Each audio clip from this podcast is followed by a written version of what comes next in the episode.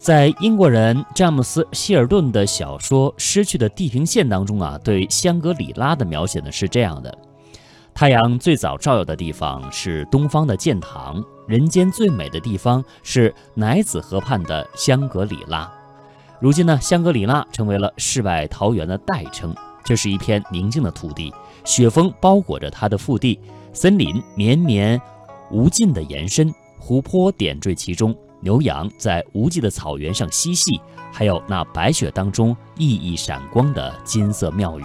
就在这个宁静神秘的理想天国不远处，在玉龙雪山脚下有一座丽江古城。这座古城建于十三世纪后半叶，呃，六百多年过去了，如今保存的依旧完好。这里世世代代是多民族的聚集地，以纳西族为主体，又有汉、藏、白、彝等民族。丽江古城就像是它身边的玉龙雪山那样清澈秀丽，像香格里拉那样的神秘安详。香格里拉是藏语心中日月的意思，这座古城其实就是纳西人心目当中的日月。嗯，人和自然的和谐呢，同样是丽江古城追求的最高境界。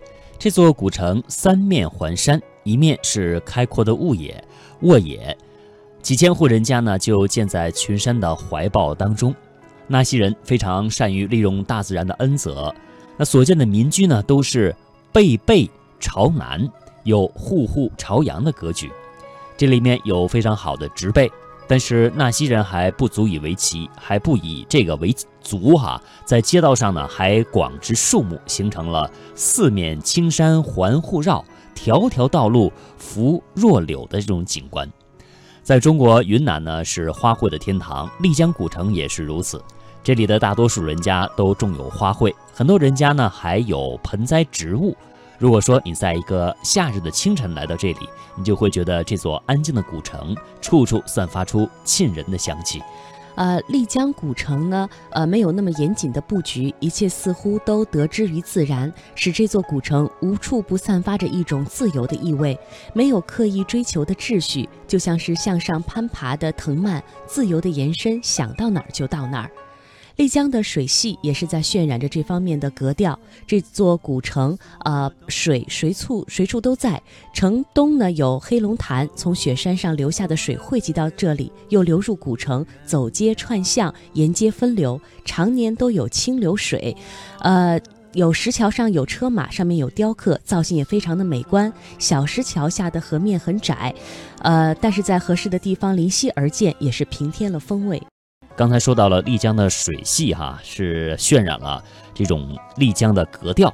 那么丽江的街坊啊也是非常的有特色的，四方街就是丽江的核心地带。在这个并不大的广场的四周呢，就是四通八达的街道，它道路呢是随意的延伸的，从四方街伸出了很多条的街道，这很多条街道呢又岔出了很多的。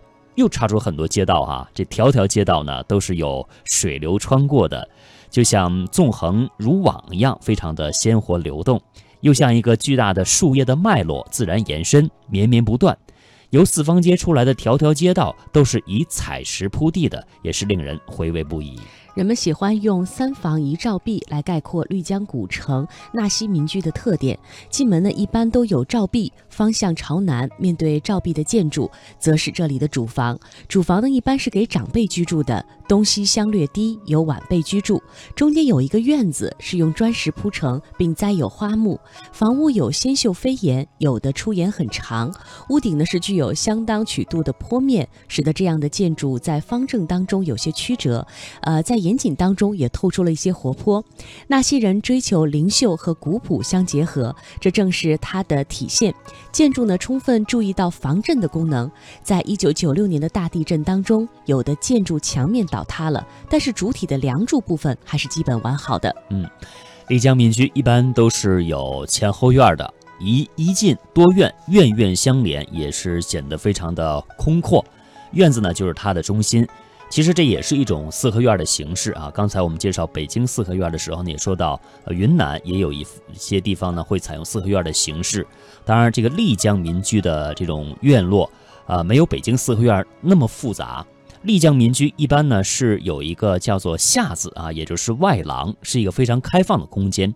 这里面有四季如春的宜人的气候，纳西人呢常常是在这个夏子里面来休息、吃饭或者是会客的。现在许多人喜欢去丽江旅游，是为了寻找一下古城的文化和故事，也喜欢住在丽江古城，去感受当地人悠闲的生活方式，这也为丽江古城带来了现代的气息。